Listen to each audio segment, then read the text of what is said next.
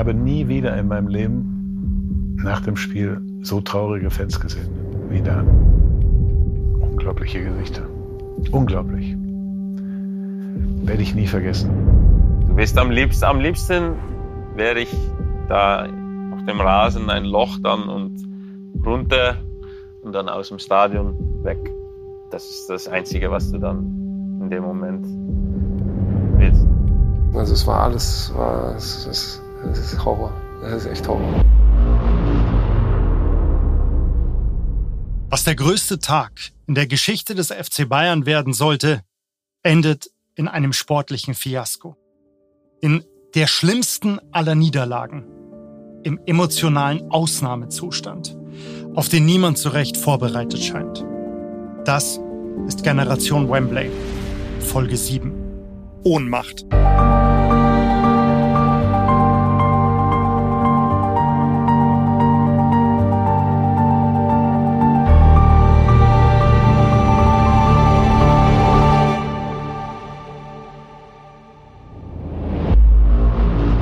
München ist rot-weiß.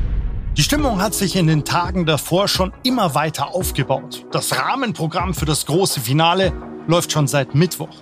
An diesem Samstag präsentiert sich unsere Stadt dann in einem Meer aus roten und weißen Fahnen.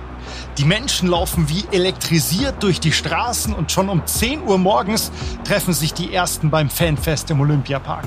Dem Mix aus Euphorie und Vorfreude widmet der übertragende Sender Sat1 fast einen kompletten Sendetag.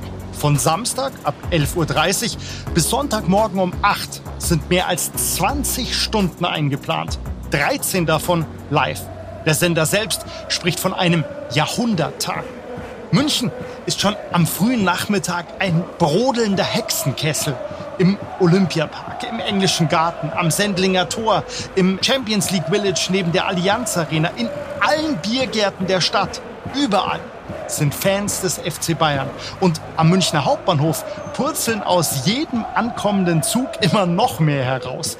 Eine Welle in Rot-Weiß.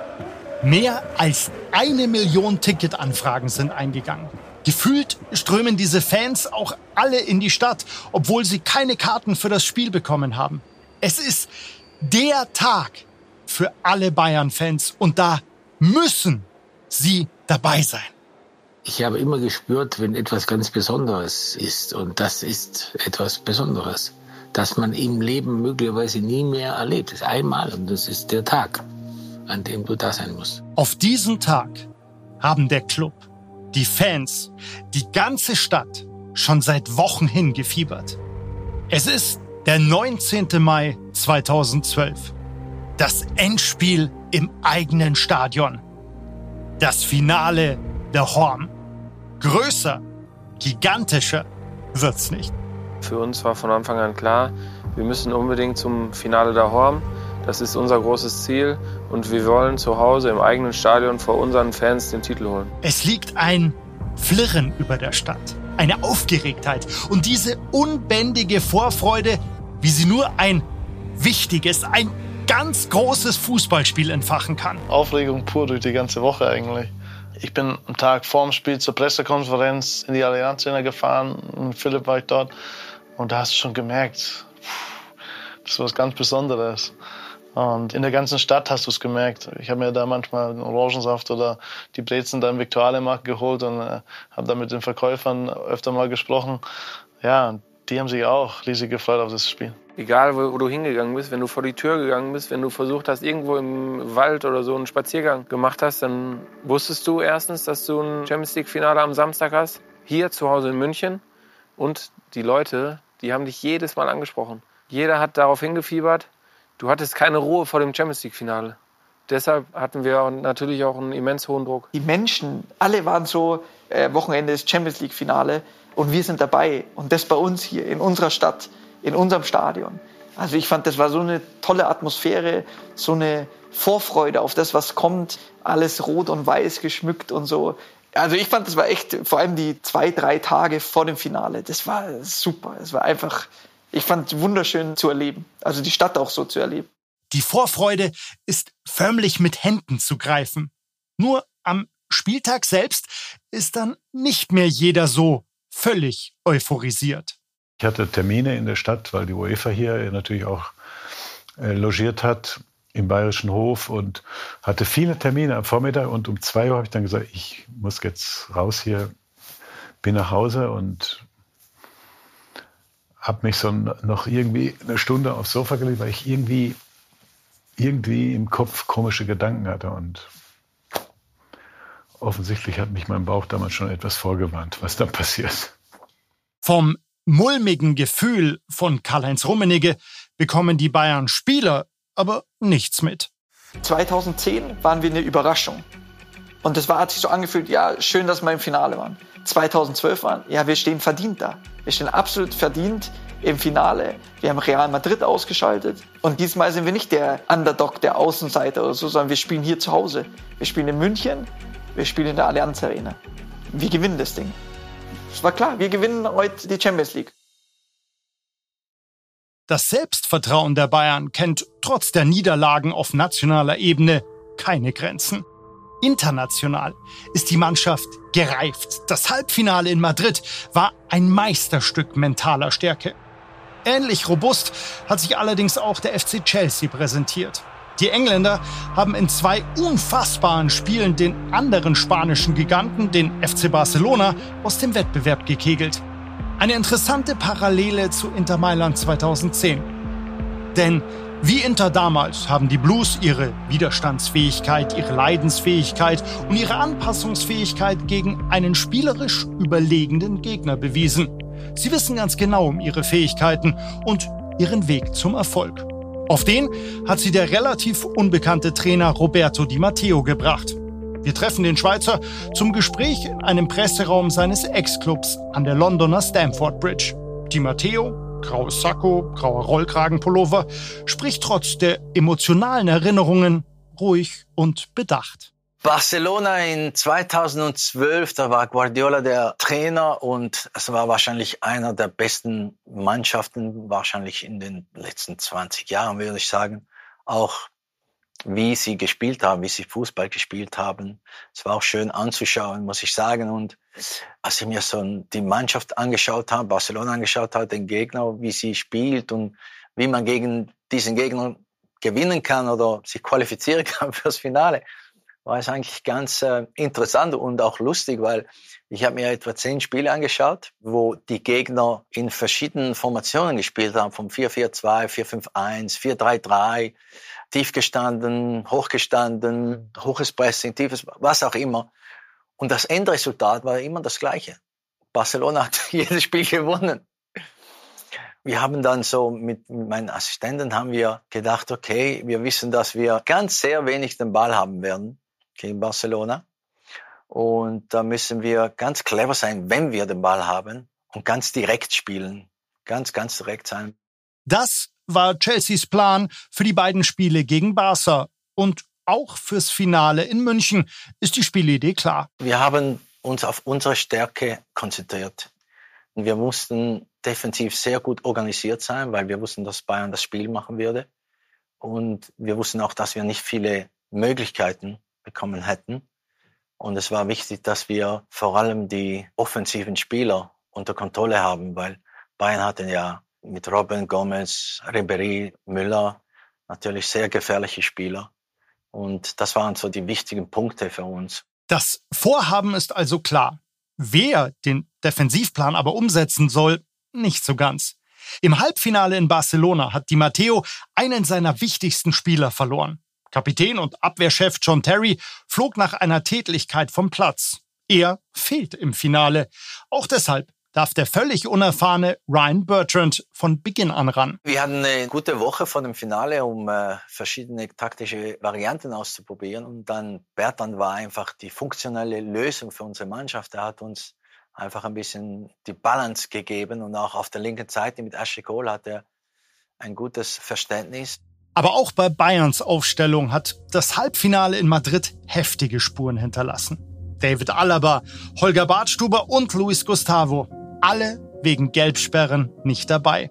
Daniel van Beuten steht nach fast viermonatiger Verletzungspause erstmals überhaupt wieder im Kader, ist aber noch nicht bereit für einen Startelf-Einsatz. Anatoli Timoschuk rückt deshalb in die Innenverteidigung und Diego Contento spielt Linksverteidiger. Der gebürtige Münchner Contento bekommt von Trainer Jupp Heynckes schon sehr früh nach dem Halbfinaltriumph von Madrid die Nachricht, dass er im Finale spielen wird. Drei Tage später im Training kam auch der Jupp zu mir und hat gemeint, Diego, ich gebe dir die Chance. Da habe ich auch die letzten drei, vier Punktespiele gemacht, damit ich mich aufs Finale vorbereiten kann. Anstelle von Gustavo rutscht Toni Kroos zurück auf die Doppelsechs und Thomas Müller rückt in die Startelf und auf die Zehn. Ich habe auf jeden Fall profitiert davon, dass es damals noch die Regel gab mit diesen gelben Karten. Wir hatten ja drei Spieler, die im Finale nicht spielen durften. David Alaba, Holger Badstuber und Luis Gustavo. Und dadurch musste man umstellen fürs Finale. Das war natürlich für mich persönlich natürlich gut, weil dann war klar, dass ich im Finale spielen äh, werde. Denn bis dahin war Müller in diesen entscheidenderen Spielen, also ich war da eher so Mann Nummer 12, 13. Also so erster Einwechsler im vorderen Bereich. Im wichtigsten Spiel der Saison, im wichtigsten Spiel seit Jahren, ist Müller aber kein Wechsler mehr, sondern einer der elf, die den Pott nach Hause holen sollen. Im letzten, im wichtigsten Spiel der Saison. Es ist Zeit für das ganz große Drama.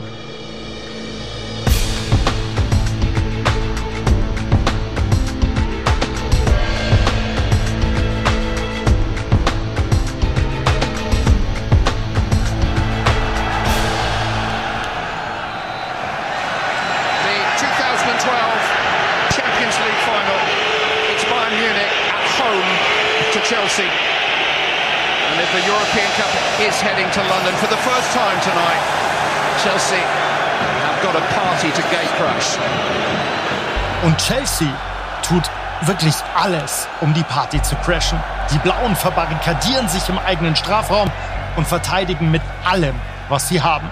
Und der FC Bayern greift an lief auch eigentlich ganz gut das Spiel, so sage ich mal, für mich persönlich als Offensivspieler, weil wir hatten viele Aktionen, wir waren gut drin im Spiel, wir waren aktiv, wissen ja alle, wir hatten das Spiel eigentlich nicht nur defensiv im Griff, sondern wir haben auch Chancen kreiert, wir haben sie nur nicht gemacht jetzt vielleicht während des Spiels keine 1000 Prozent da, wo du jetzt sagst, da dreimal allein aufs Tor gelaufen, aber schon sehr gute Möglichkeiten, gute Schusschancen im 16er. Aber wir hatten das Spiel unter Kontrolle und wir waren klar die bessere Mannschaft. Einziger Punkt, ich glaube, wir haben es nicht geschafft. Unsere Abschlüsse, unsere Torabschlüsse, die waren nicht so präzise, wie man es eigentlich gewohnt war. Vielleicht war da eine gewisse Nervosität oder Aufgeregtheit da oder vielleicht so ein bisschen erzwingend. Das war das Einzige, was mir so während dem Spiel ein bisschen aufgefallen ist. Da gab es ein paar Aktionen, ich glaube Mario oder auch von Frank, die vielleicht zu überhastet waren. Ballbesitz, gespielte Pässe, Torschüsse, Ecken. Alle Statistiken sprechen für die Bayern. Und dann bietet sich die große Chance zur Führung. Müller! Spieler weiter, Gomez! Gomez! Freunde, Freunde, Freunde, der trifft im Orbit auf den Ball von Sergio Ramos auf den Elfmeter aus dem Halbfinale. Und das ist zum Beispiel mein Signature-Kick gewesen, deswegen habe ich mich schon geärgert. Also den habe ich im Training 10 von 10. Entweder Innenseite in die Ecke oder halt Vollspann drauf, rein ins Tor. Und da bin ich nach hinten gefahren und deswegen habe ich ihn halt in den Himmel geschossen. Aber die Mannschaft bleibt erstaunlich geduldig, spielt weiter kontrolliert nach vorn, ohne defensiv in Probleme zu geraten. Chelseas Tor bleibt aber wie vernagelt bis zur 83. Spielminute. Dann kommt Toni Kroos auf der linken Seite an den Ball und flankt mit rechts an den zweiten Pfosten. Die Bayern nach wie vor deutlich zielgerichteter. Chelsea wesentlich sinnfreier. Müller!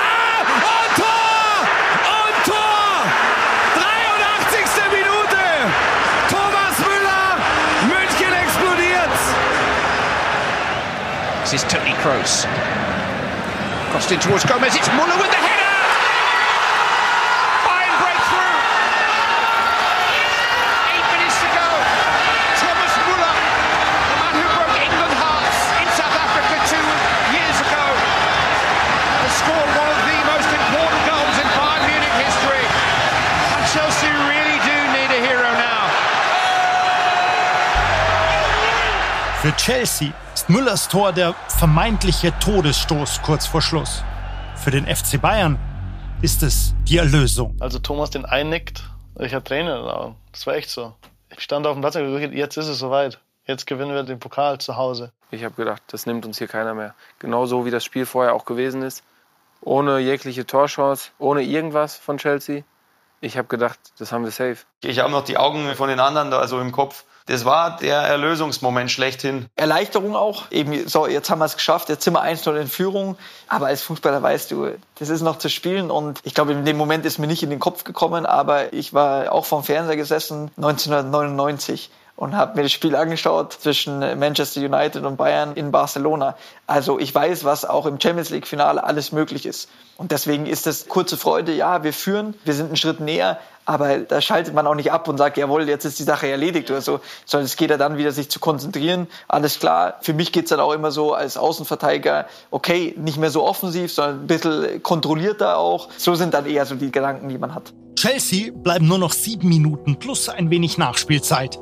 Trainer Di Matteo reagiert sofort. Das Tor gegen uns kam ein bisschen spät. Das hat uns dann nicht viel Zeit gegeben. Da habe ich ein paar Wechsel gemacht und das hat zum Glück äh, funktioniert. Di Matteo bringt Fernando Torres für Salomon Kalou.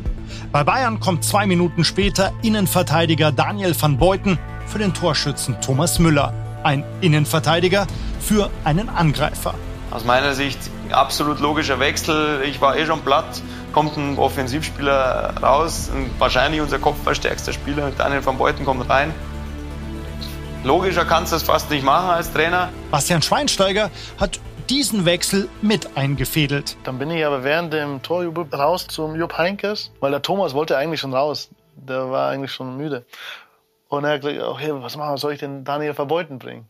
Und klar, was wird passieren, wenn du 1-0 vorne wirst in der 88. Minute? Was wird Chelsea machen? Ja, die werden nur lange Bälle normalerweise spielen. Und ich sage bis heute noch, dass es die richtige Entscheidung war, den Daniel van Beuten ins Spiel zu bringen. Weil es ja auch dann so der Fall war, dass Chelsea eben dann nur lange Bälle gespielt hat und dann haben sie ja die Ecke da bekommen. Bei einem Laufduell mit Diego Contento holt der eben eingewechselte Torres etwas glücklich einen Eckball heraus. Es ist der erste überhaupt für den FC Chelsea. Und das in der 88. Spielminute. Chelsea needs something and they need it now. Chelsea braucht eine gefährliche Aktion und zwar sofort. Und genau für diesen einen Moment hat der Trainer seiner Mannschaft einen Plan mit auf den Weg gegeben. Ja, wir haben immer bei den Eckbällen haben wir immer bei Blocks gehabt. Ja, das hat zu unserem Plan gehört. gehört, gehört, gehört And now, goal. Mata into what Drogba! What about that?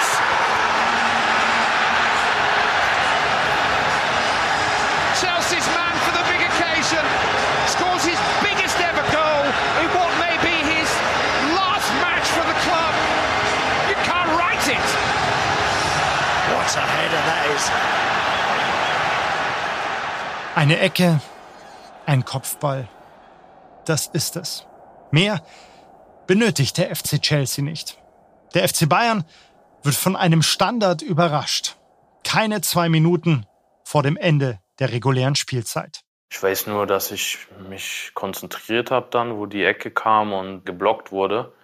Und dann irgendwie im Nachhinein noch so ein bisschen ran, aber eigentlich ihn so geschubst hat, dass er eigentlich noch mehr Kraft hat in dem Kopfball. Und ja, alles schiefgegangen bei der Aktion. Äh, sehen natürlich auch blöd aus, war natürlich total einstudiert. Bayerns Plan, mit Boateng gegen Drogba zu verteidigen, läuft ins Leere. Van Beuten als Gegenspieler für Drogba wäre die andere Variante gewesen. Ich sage auch gerade davor, Drogba möchte ich lieber auf Standard bekommen. Nicht Kail. Ich weiß, dass Kail sehr stark ist. Und von der Torquote hat Kail eine beste Torquote als Drogba. Mhm. Dabei ist er stärker mit Kopf auf Standardsituationen. Aber ich hatte damals gesagt, aber Drogba kenne ich aus Marseille. Ich weiß genau seinen Laufweg, weil ich habe mit ihm trainiert und ich weiß genau, wie er läuft. Deshalb möchte ich lieber Drogba haben auf äh, Standardsituationen. Und damals, nein, äh, Jerome nimmt Drogba und du bleibst mit Kaid. Ich sage, okay. Aber Drogba macht die einzigste Möglichkeit im Spiel und macht das Tor.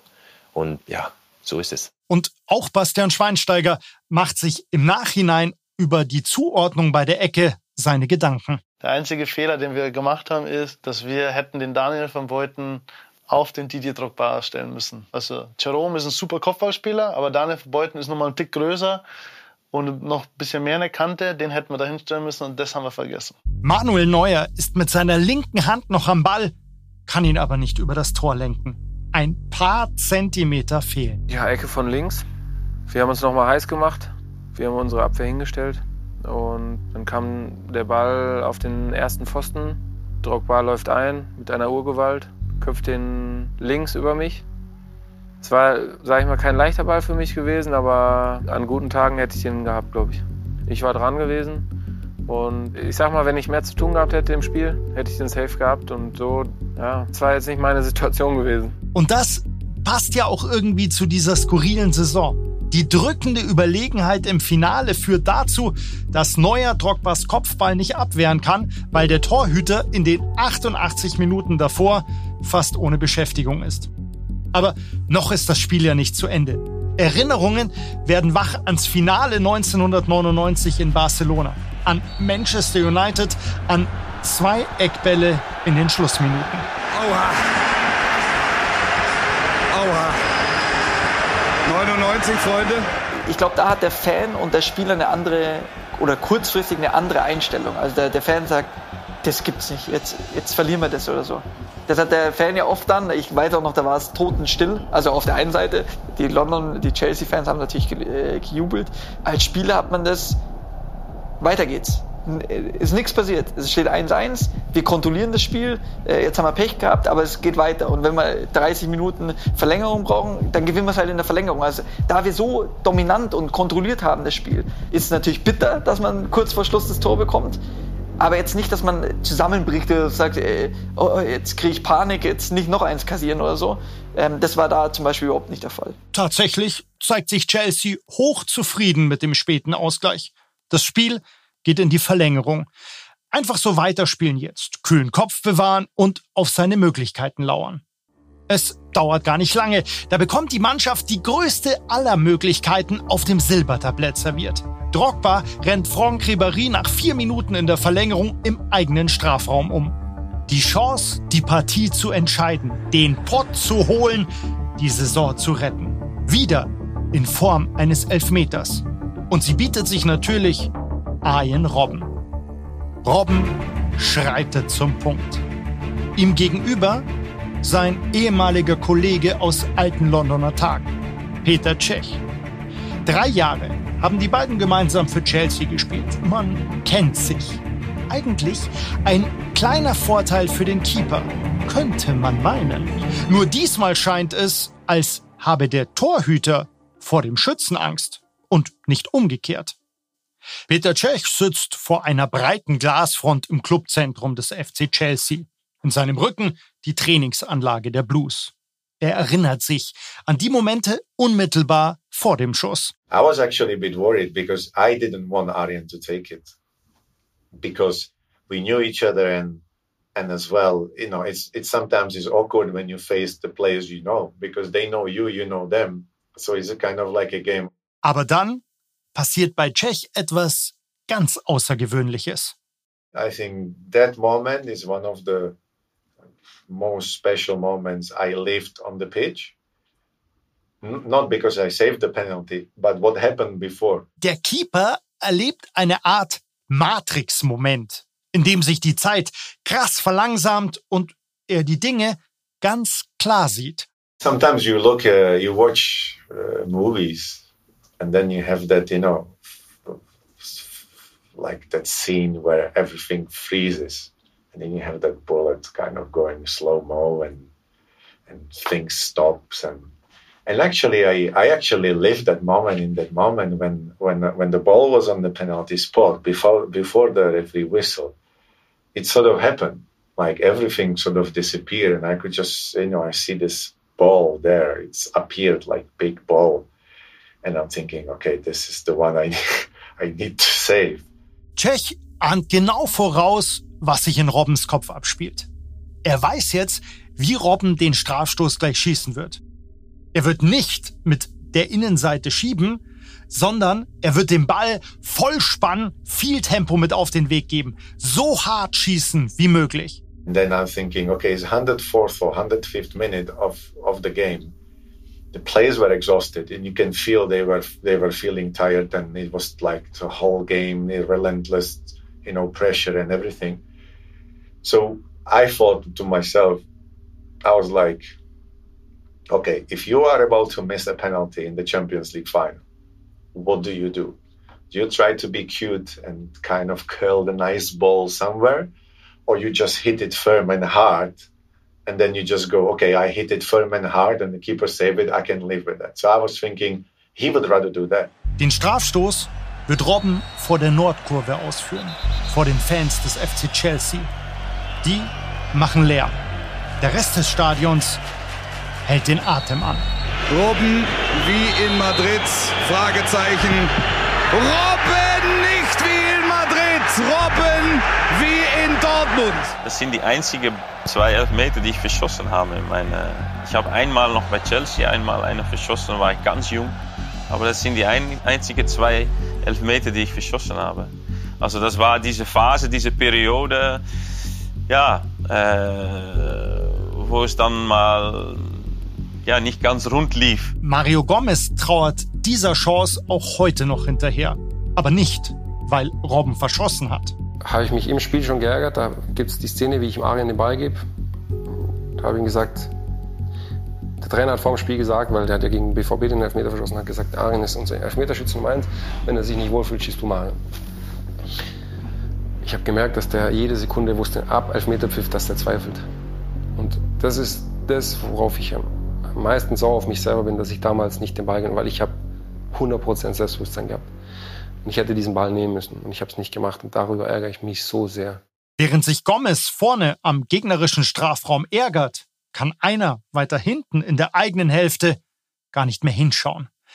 Bastian Schweinsteiger hockt vor Manuel Neuer mit dem Gesicht zum eigenen Tor. Was soll ich sagen? Du hoffst natürlich, dass der Ball reingeht und der Adrian hat ja eigentlich auch sehr gute Elfmeter geschossen.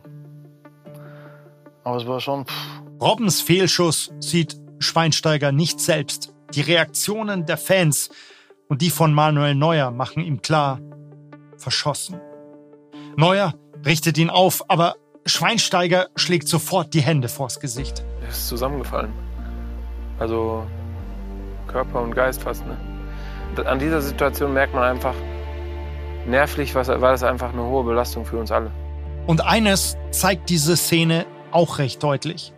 Wenn der Druck für die Mannschaft vor dem Spiel schon riesig war, wird er jetzt von Minute zu Minute fast unmenschlich.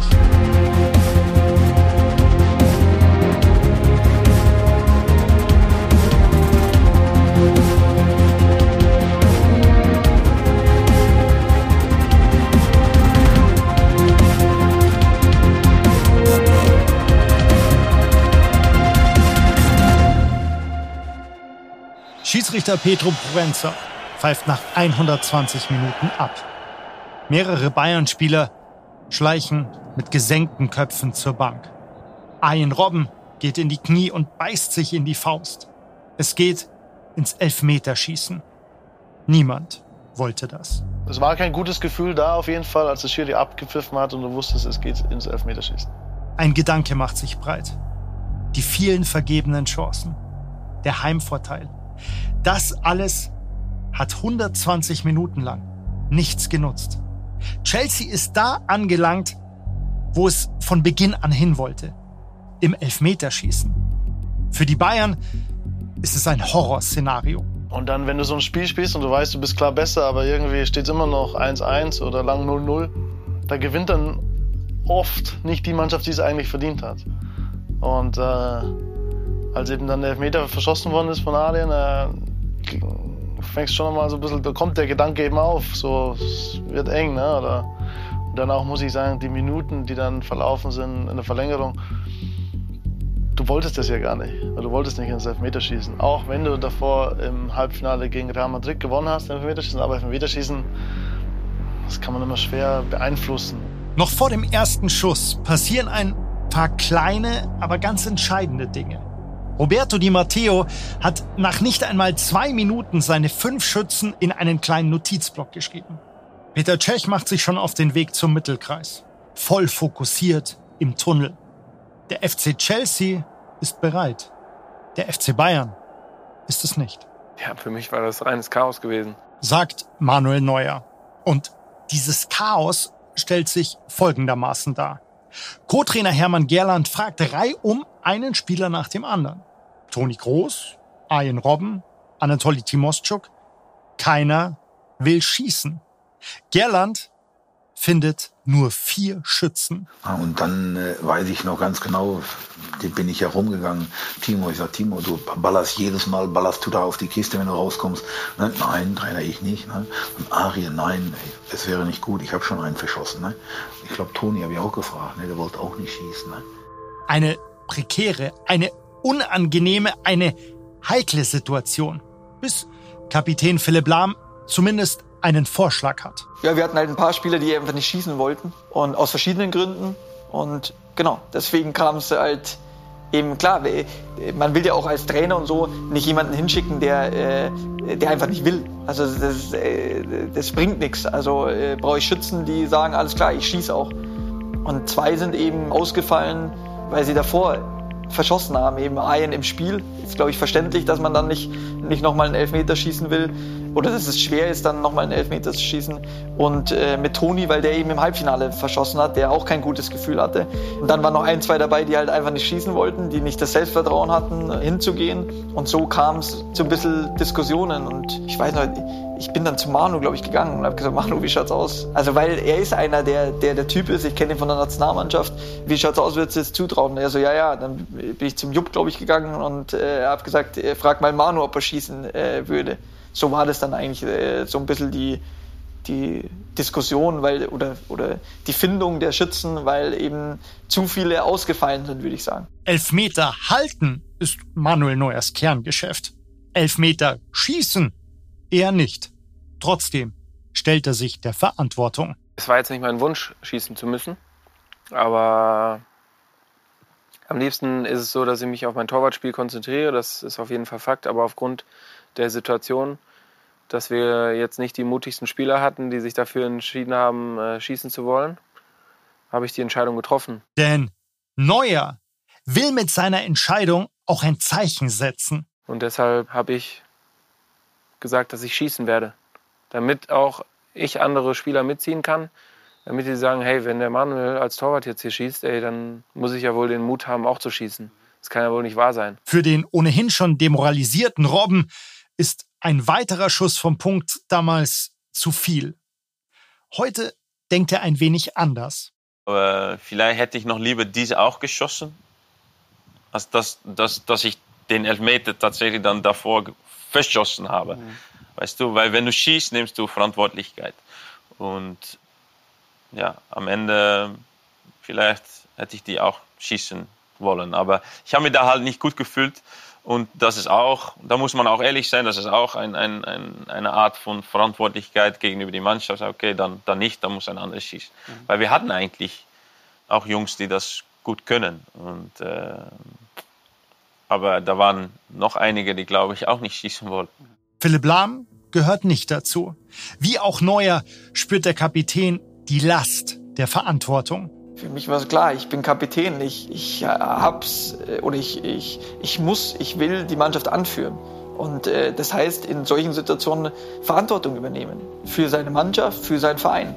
Und klar hatte ich auch Gedanken an meinen verschossenen Elfmeter ein paar Wochen vorher in, in Madrid. Der Kapitän schnappt sich dieses Mal gleich den ersten Elfmeter. Und das aus gutem Grund. Ja, weil ich, weil ich die, die Mannschaft gut in die, ins Elfmeterschießen schicken wollte quasi. Und kann man auch sagen, vielleicht Aberglaube, aber ich habe den dritten in Madrid geschossen, den habe ich verschossen. Also war klar, den dritten will ich nie mehr schießen. Und für mich war eher, nee, ich will, ich will hingehen und, und meine Überzeugung, die ich habe, dass wir das verdient haben, Champions League-Sieger zu werden, auch aufgrund unseres Spiels, äh, will ich als erster hingehen und den reinschießen, um der Mannschaft schon mal was mitzugeben. Der letzte Akt des Dramas beginnt mit einem Schuss von Philipp Lahm. Ohne Titel keine goldene Generation. Auch das sagt Philipp Lahm. Lahm macht ihn! Bei Chelsea ist Juan Mata Schütze Nummer 1.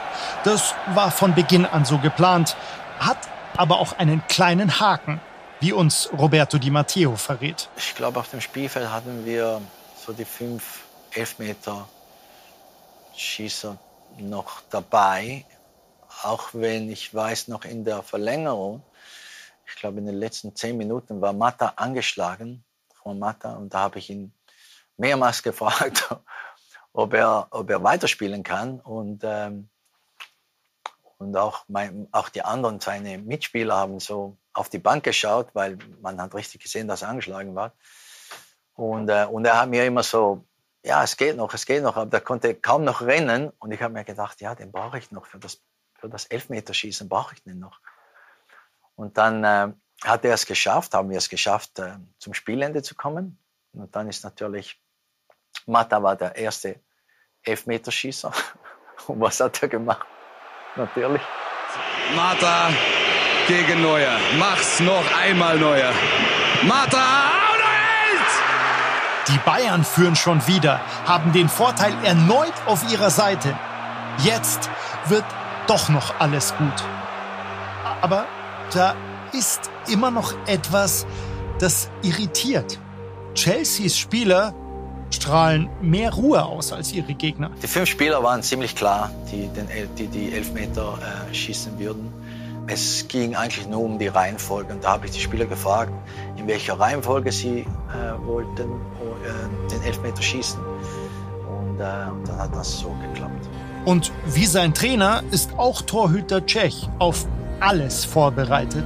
Auf wirklich alles. We studied the penalties of Bayern because we were like, okay, if it comes to penalties, let's be prepared. And we probably, with the goalkeeper group, we probably took it a little bit to the extreme. Yeah, so imagine the game was in in, in May 2012. We studied every single Bayern penalty since 2007. Das nennt man dann wohl akribisch. Aber hilft das auch gegen Schütze Nummer zwei der Bayern, Mario Gomez? Eine Bank bei Elfmetern. Eigentlich. Es gibt Elfmeterschießen, aber auch da war dann klar, okay, ich schieße. Da ist auch was ganz, ganz Verrücktes passiert. Also da war was ganz anders. Da bin ich zum Elfmeterpunkt gelaufen. Da hatte ich nicht das Gefühl, war nicht, du bist nicht im Bernabeu, sondern das Gefühl, das Stadion war rot. Wir haben auf unsere Fans geschossen. Es war brutal. Es war einfach so. Es hat mich sogar noch beflügelt, dahin zu gehen und jetzt im Champions League Finale. Also solche Gedanken hatte ich da. Dann lege ich den Ball hin und dann passiert ab dem Ball hinlegen, zurückgehen und Anlauf passiert das, was in Madrid passiert ist. Plötzlich habe ich komplett gezweifelt. Und ich war in einem wichtigen Spiel, ein spielenden Spieler, der sich davor klar überlegt hat, was mache ich. Ich habe geschaut, was machen die Torhüter bei den Elfmetern und wusste bei den beiden, die sind beide lang. Wenn ich versuche zu gucken, was sie machen, haben sie die Chance, den Ball zu kriegen, weil ich dann nicht so platziere, wie wenn ich ihn einfach vornehme, in der Ecke zu spielen. Habe ich bei Casillas gemacht, hat funktioniert. Dann lege ich mir den Ball hin und gucke Peter Tschech an, der so dasteht und ein Monster war. Ich lege den Ball in Dreh um und es war klar, ich schieße in die eine Ecke. Stark. Muss stark schießen, sonst kommt er dran. Und lauf zurück, drehe mich um und denke so, nein, der hält ihn.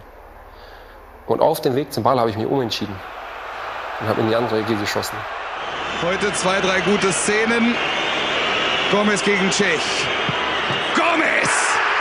Gomez trifft 2 zu 0. Und wieder ist gefühlt eine Hand am Pott. Der Triumph nimmt zum wiederholten Mal Konturen an. Chelsea ist jetzt mächtig unter Druck.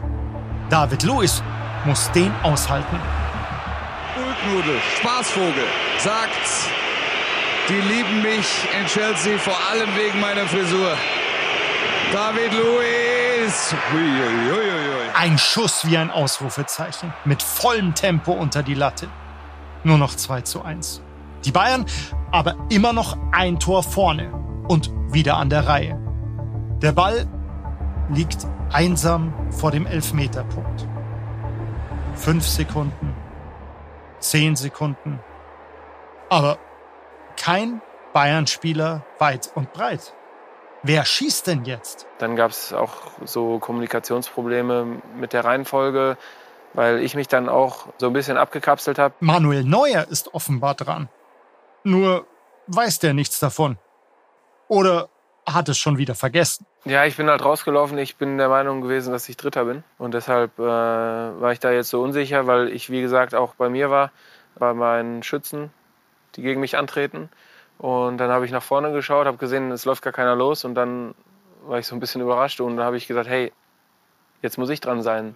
Ne? Und ich hatte jetzt auch kein Signal irgendwie bekommen. Und deshalb bin ich zum Punkt gegangen und habe mir den Ball hingelegt. Ja, wenn einem die Schützen ausgehen, dann muss der Torhüter schon mal ran. Ach, du ahnst es nicht. Neuer gegen Tschech. Neuer ist ein irre guter Fußballer.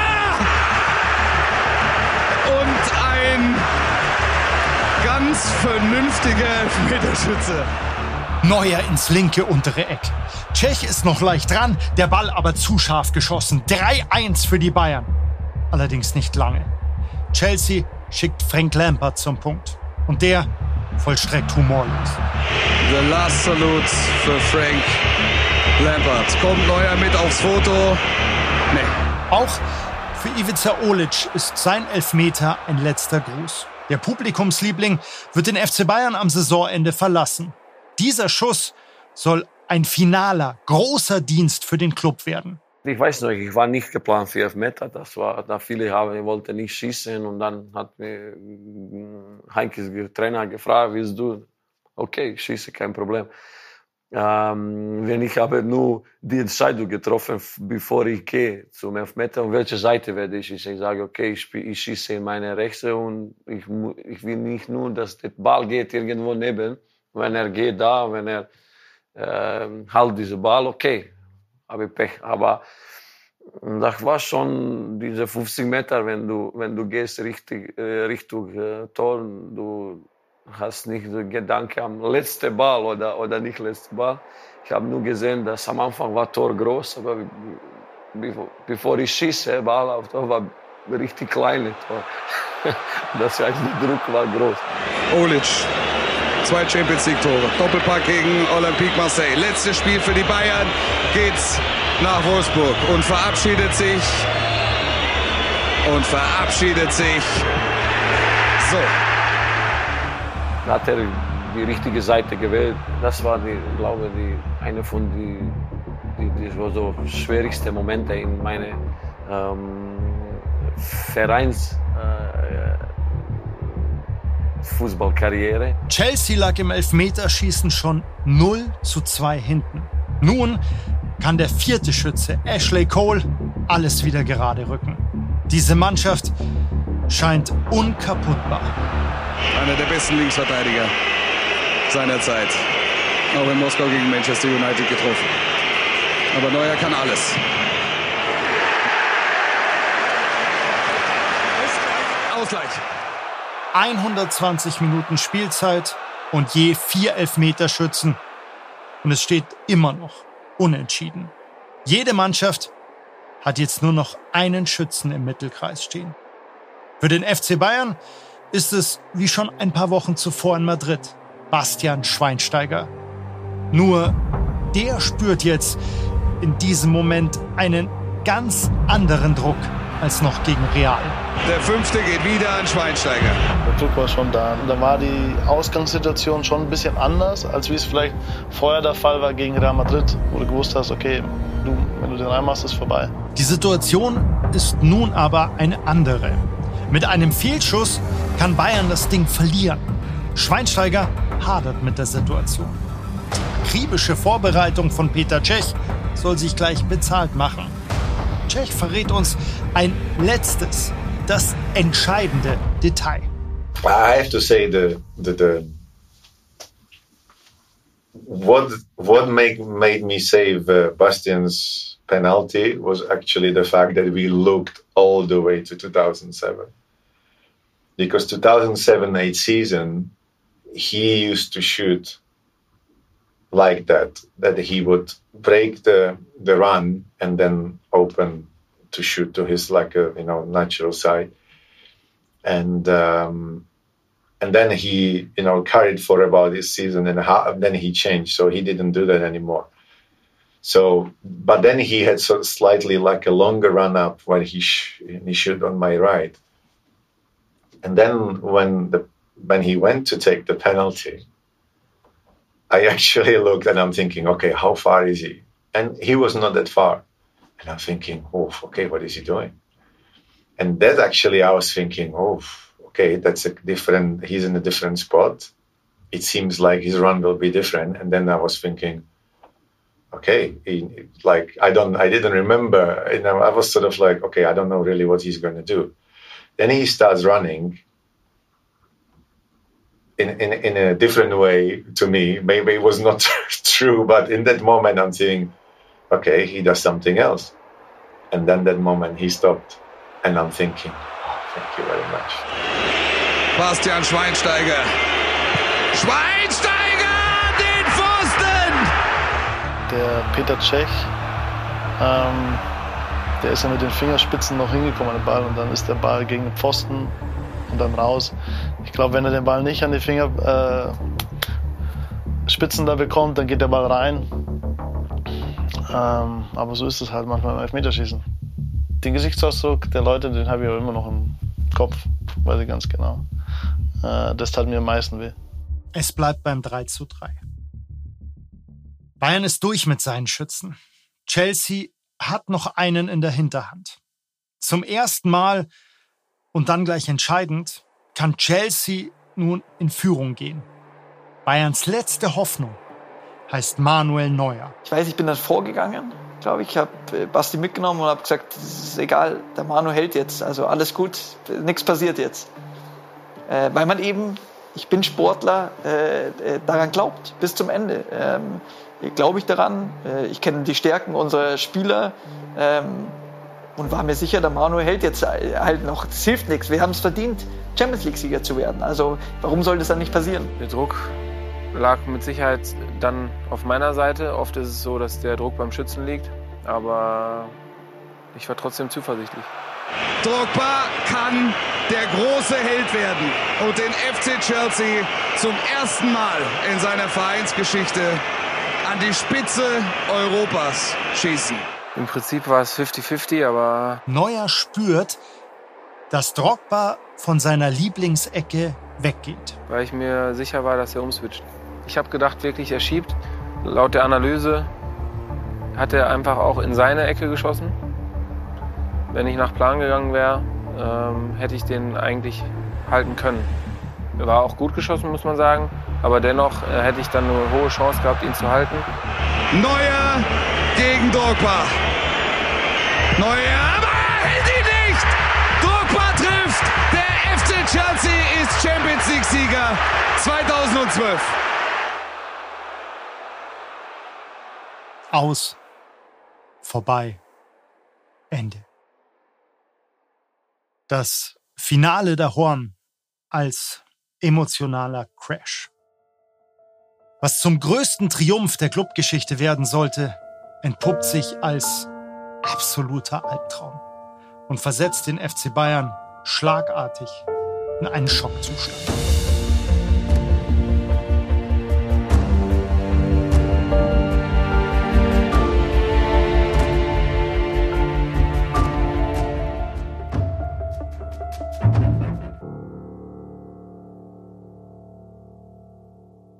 Die Debatten danach kreisen um das Elfmeterschießen und die fehlende Überzeugung in diesem so herausragend wichtigen Spiel für den Club. Das war sicher die größte Enttäuschung aller Fußballfans vom FC Bayern München, von uns, von den Spielern, von, von, von, von den Verantwortlichen.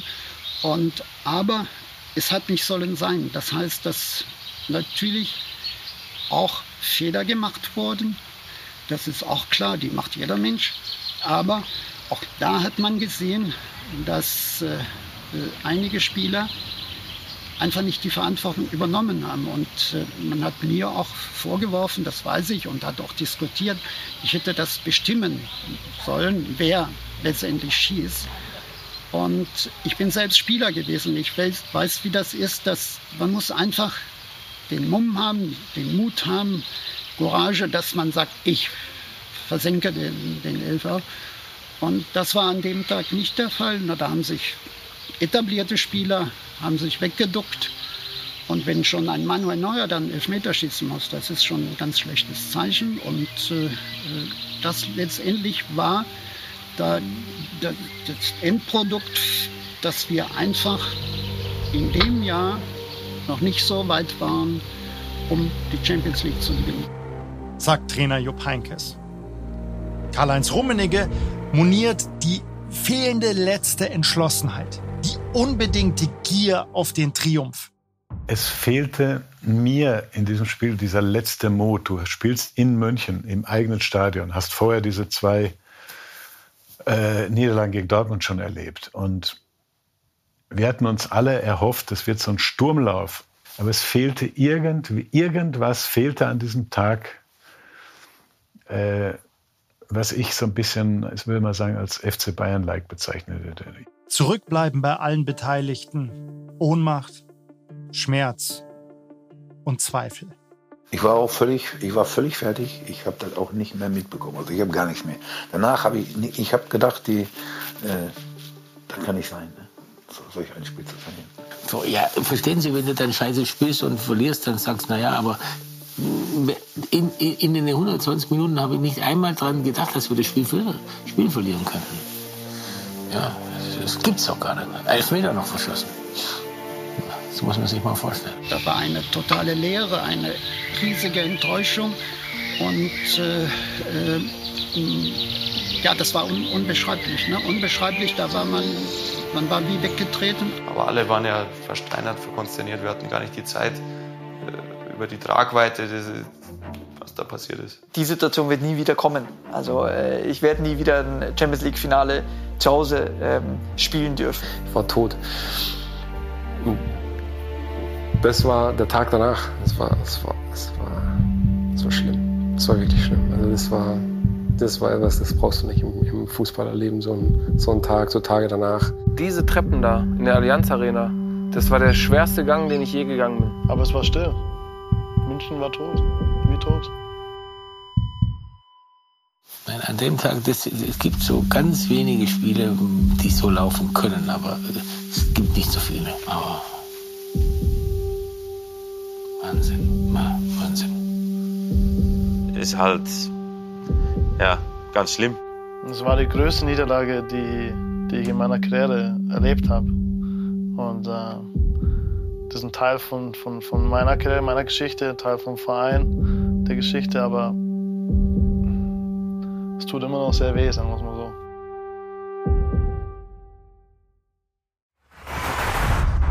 In der nächsten Folge von Generation Wembley. Aber das gehört auch zu Bayern München zu. Wenn du so eine fette Niederlage erlebst, dann gibt es eben eine Zäsur und dann, ähm, wenn du den großen Goliath piekst und äh, nervst, dann äh, wird er noch größer. Ein Aufgeben gibt es einfach nicht. Ja? Und, äh, und das, ist, das ist eben äh, das Besondere am, am FC Bayern. Also das war jetzt nicht wegen dem Pokal oder so, ähm, sondern es war eher das Prestige. Okay, wir können sie wieder schlagen jetzt. Und was uns da richtig gepackt hat, war, dass dieser Jupp Heynckes, natürlich hat er auch im Urlaub Zeit gehabt, äh, Kraft zu tanken, aber der hat gesprüht. War von am ersten Tag an, okay, was letztes Jahr passiert ist, dieses Jahr geben wir Vollgas und wir machen alles und wir gewinnen alles.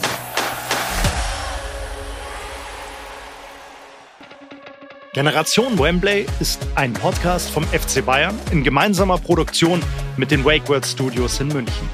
Die Idee und die Interviews mit den 40 Protagonisten kommen von Dominik Bayer. Skripte und Texte von Stefan Rommel und Andreas Lehner. Das Projektmanagement lag bei Theresa Henskens, Nikolai Kube, Sven Rühlicke, Ruben Schulze-Fröhlich, Bernie Meyer und Felix Meyer. Das Sounddesign ist von Fabian Schäffler. Bedanken möchten wir uns außerdem bei allen, die an diesem Projekt mitgewirkt haben. Hinter einem Jahr Arbeit stecken unglaublich viele Köpfe, die einen ganz wichtigen Teil dazu beigetragen haben. Vielen Dank. Ich bin Thomas Kilian und durfte auch Teil dieses wirklich einmaligen Projekts sein, was mir unglaublich viel Spaß gemacht hat. Sollte euch der Podcast gefallen haben, lasst uns gerne eine Bewertung da. und teilt diesen Podcast mit euren Freunden. Außerdem solltet ihr unbedingt auch bei Amazon Prime reinschauen. Hier gibt es diese einmalige Dokumentation auch als sechsteilige Serie.